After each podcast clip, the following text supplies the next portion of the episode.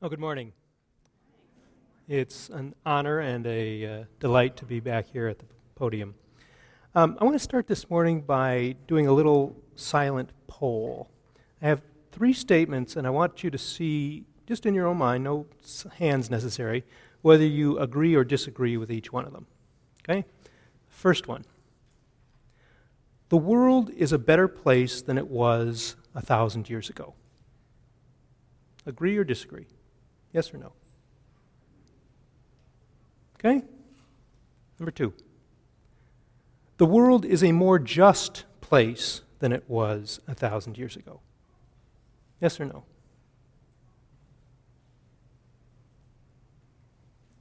Third one. The first two statements I made mean the same thing. Yes or no? Ah, I thought might get some rumblings in the room, some laughter about that. And I think that's because some of us were probably thinking, wait a second, I thought those were the same, but then why wasn't I thinking about them the same way?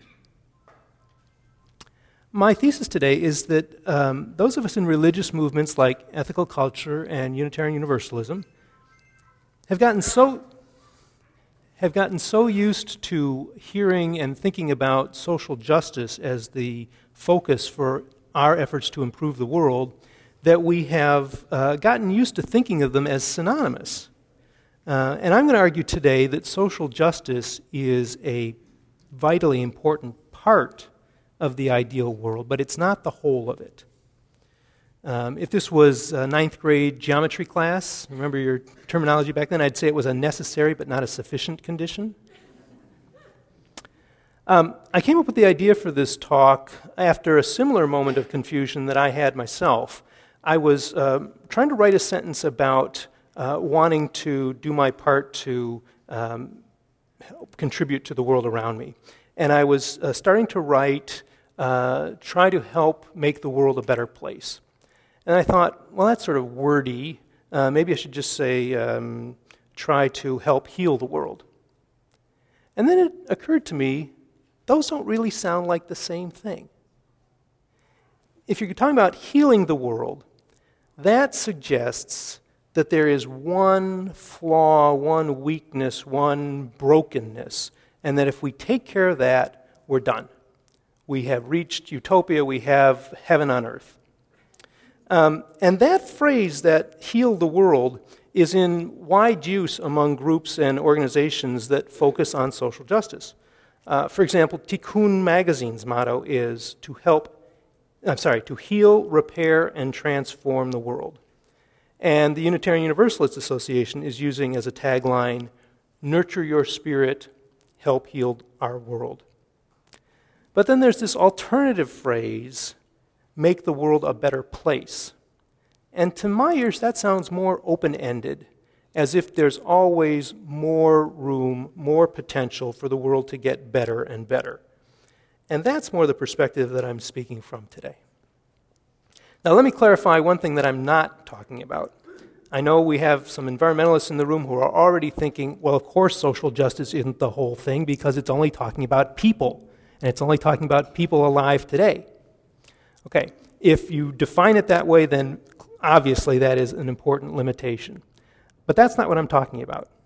And so, for purposes today, I'm willing to define society to include future generations and to include non human species.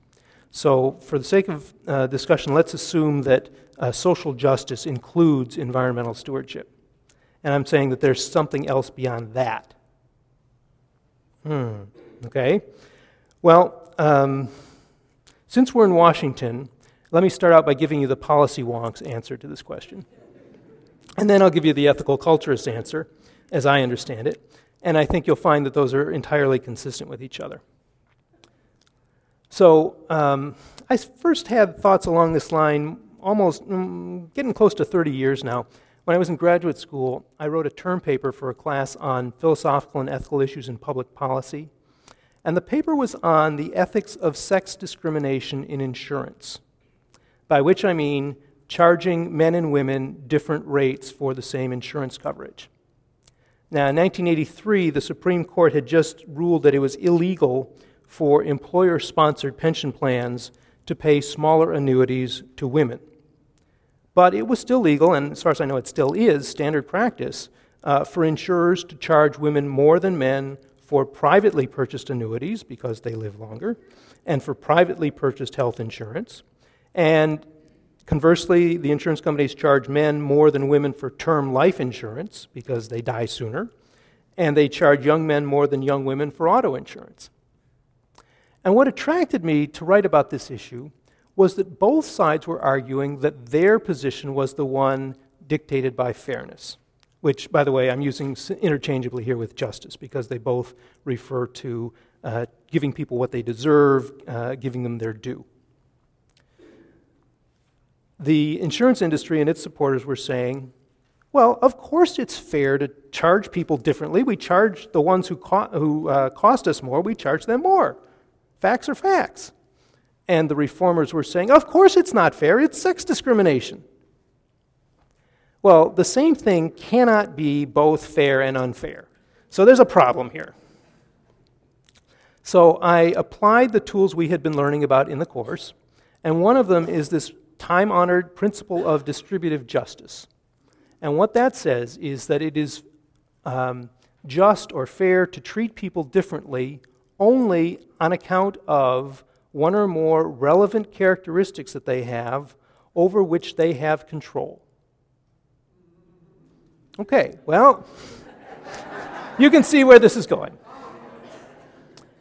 So clearly, um, in philosophical terms, uh, the sex differentials in insurance are not fair. End of story. But it's not the end of the policy story. It's not even the end of the ethical story because there is an argument for the insurance industry's position. It just wasn't the one they were making.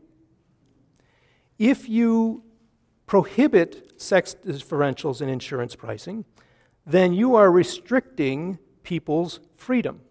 Now, I'm not talking about the insurance companies, they're just acting as intermediaries for the, for the uh, clients, for the insureds. Um, what you're saying to somebody in the low risk sex, whichever that happens to be for the particular type of insurance, is you may not buy insurance unless you are willing to pay a price that includes a cross subsidy to the people in the high risk sex. Now, maybe that doesn't seem like the most important issue ethically, uh, but here are a couple reasons why it might have some significance. One is maybe some of the people who are being forced to provide that cross subsidy are not as well off as some of the people who are getting it. Okay? And some of those people who are faced with that higher rate may say, well, geez, if I have to pay that much, um, it's not worth it to me, or I can't afford it. And so they may buy less insurance, or they may not buy any at all. And that could have some consequences. But whether you think it's a big deal or a little deal, the point is once you frame the issue in terms of this trade off between freedom and fairness, uh, things become a lot clearer. You're not just stuck with, yes, it's fair, no, it isn't, yes, it's fair, no, it isn't. Um, you can begin to ask yourself, well, how much freedom and how much fairness are at stake here? And that leads you in turn to questions like, well, how big is this cross subsidy? How strongly connected to the actual risks is the sex variable? Um, is the insurance uh, something that's connected to a basic need like health insurance, health care? Um, and when you break it down in, in, in dimensions like those, then you can begin to understand why it is that we have, for a long time now, prohibited insurance companies from charging different rates based on race or religion and we do not prohibit them from charging different rates based on age, all of which are variables over which people have little or no control. So, I realized that that was way more than anybody here needed to know about insurance pricing. Um, my reason for going into all that is not because it was the intellectual high watermark of my career, or, or not only because of that. Um, but because I wanted to set up this one observation, isn't it interesting that the insurance industry and its supporters were making a bad fairness argument instead of a good freedom argument? Why was that? Well, I think it was because, on some level, I don't know if it was uh, a strategic conscious choice or just unconsciously, they were reacting to the same thing that many of us are reacting to, which is that fairness and justice seem to have a lot more emotional power. Boy, if you're claiming you've got justice on your side, you are really staking out the moral high ground. Now, freedom, yeah, we hear about freedom of religion and freedom of speech, they have some clout. Uh, but other types of freedom that we hear about, like freedom from hunger, freedom from fear, you know, those aren't really freedoms at all in the sense of being left to your own uh, choices. Those are, we're actually back to talking about fairness again. Um, and then liberty. Whoa, now there's a word that has really gone out of fashion, ironically enough, among liberals. And it's like, whoa, liberty, what are you, one of those Second Amendment gun nuts? But, you know, there's a reason why the Pledge of Allegiance we all learned in school um, talks about liberty and justice for all. And on some level, we all know this. I mean, if it weren't important, if freedom and liberty were not important, we would not just encourage you to be generous when we pass the collection plate around here. We'd turn you upside down by your ankles and shake your pockets out. Or we wouldn't just invite you to consider going on a work trip to New Orleans or El Salvador. We'd, you know, chloroform you when you came in the door and put you on a plane. Okay, so far I've been trying to suggest that freedom and liberty are an important social uh, ish, uh, value, uh, important and distinct from the important value of justice or fairness. But I haven't said very much yet about why it's important or what it's for.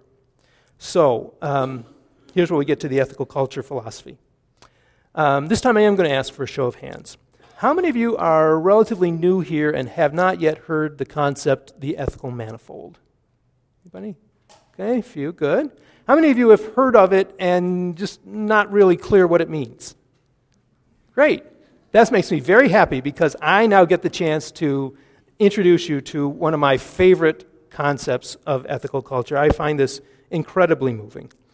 Um, the ethical manifold is our metaphor, our name for the ideal world.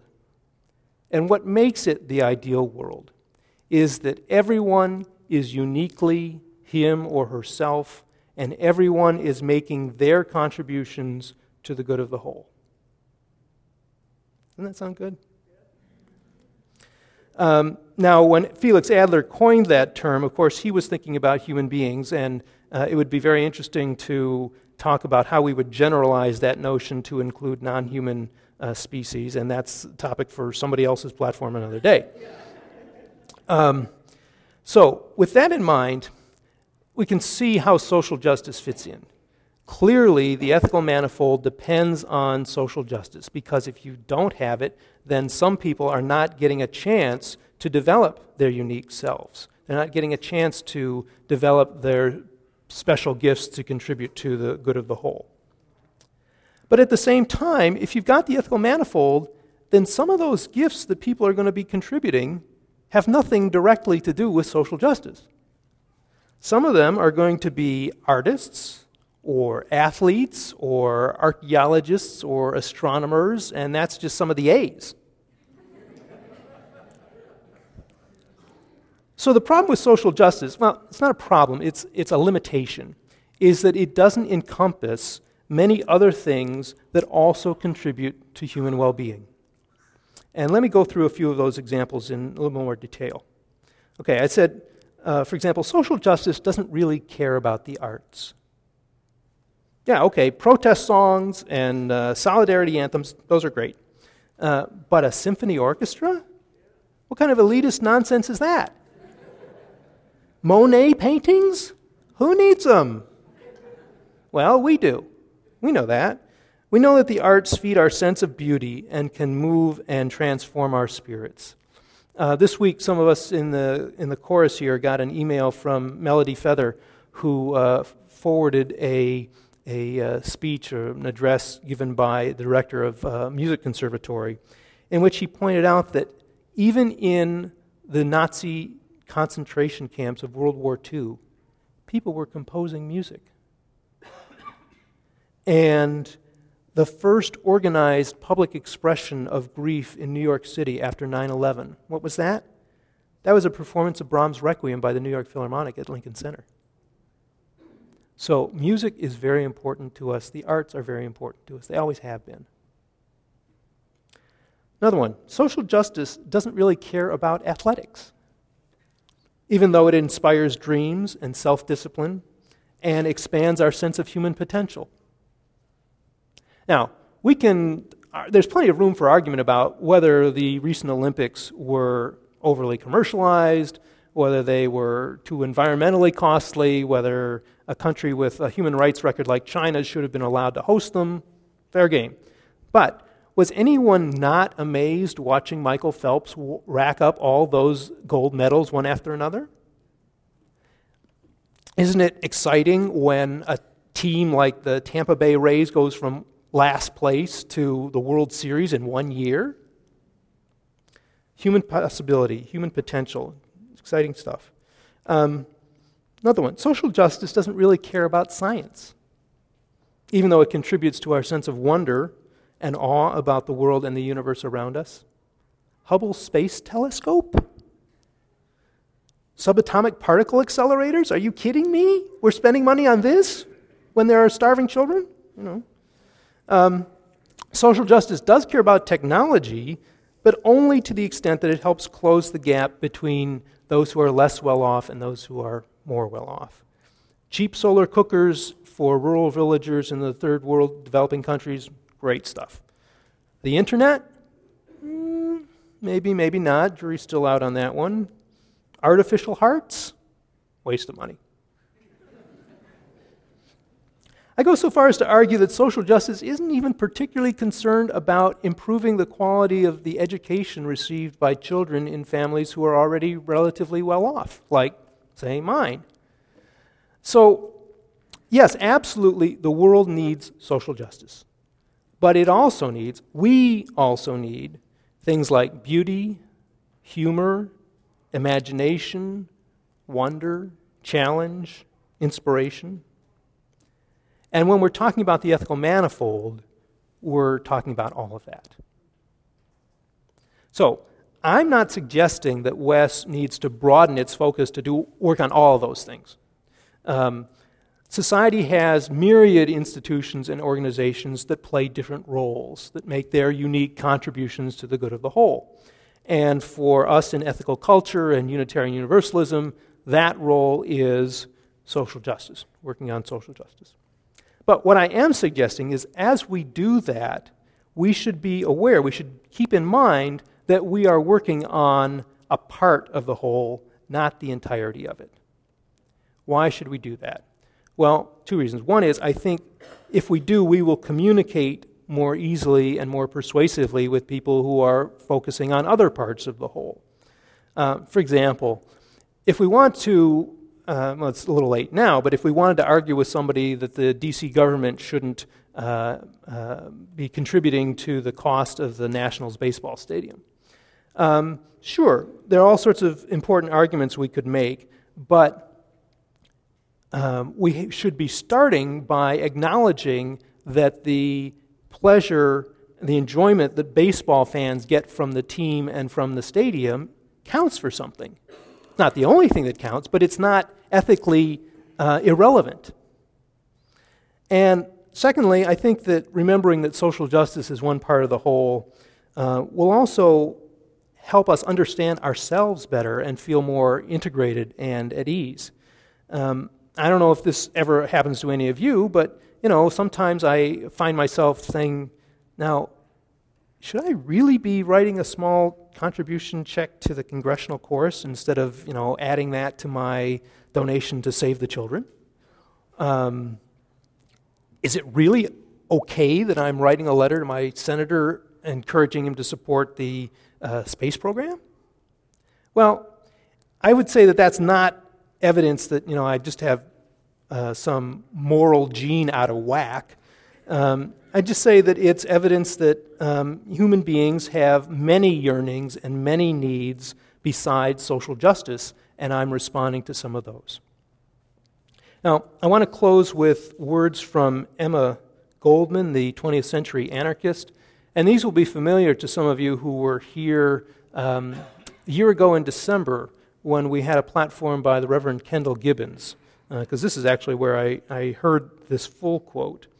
Uh, what Emma Goldman said was I do not believe that a cause which stood for a beautiful ideal, for release and freedom from conventions and prejudice, should demand the denial of life and joy.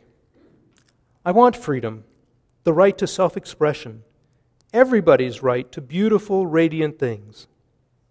Anarchism meant that to me, and I would live it in spite of the whole world prisons, persecution, everything. Yes, even in spite of the condemnation of my comrades, I would live my beautiful ideal. And either she or someone else later paraphrased that as if I can't dance, I don't want to be in your revolution.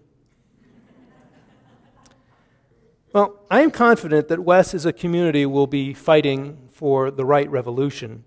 And may we always also remember to fight for it from the right frame of mind. Thank you.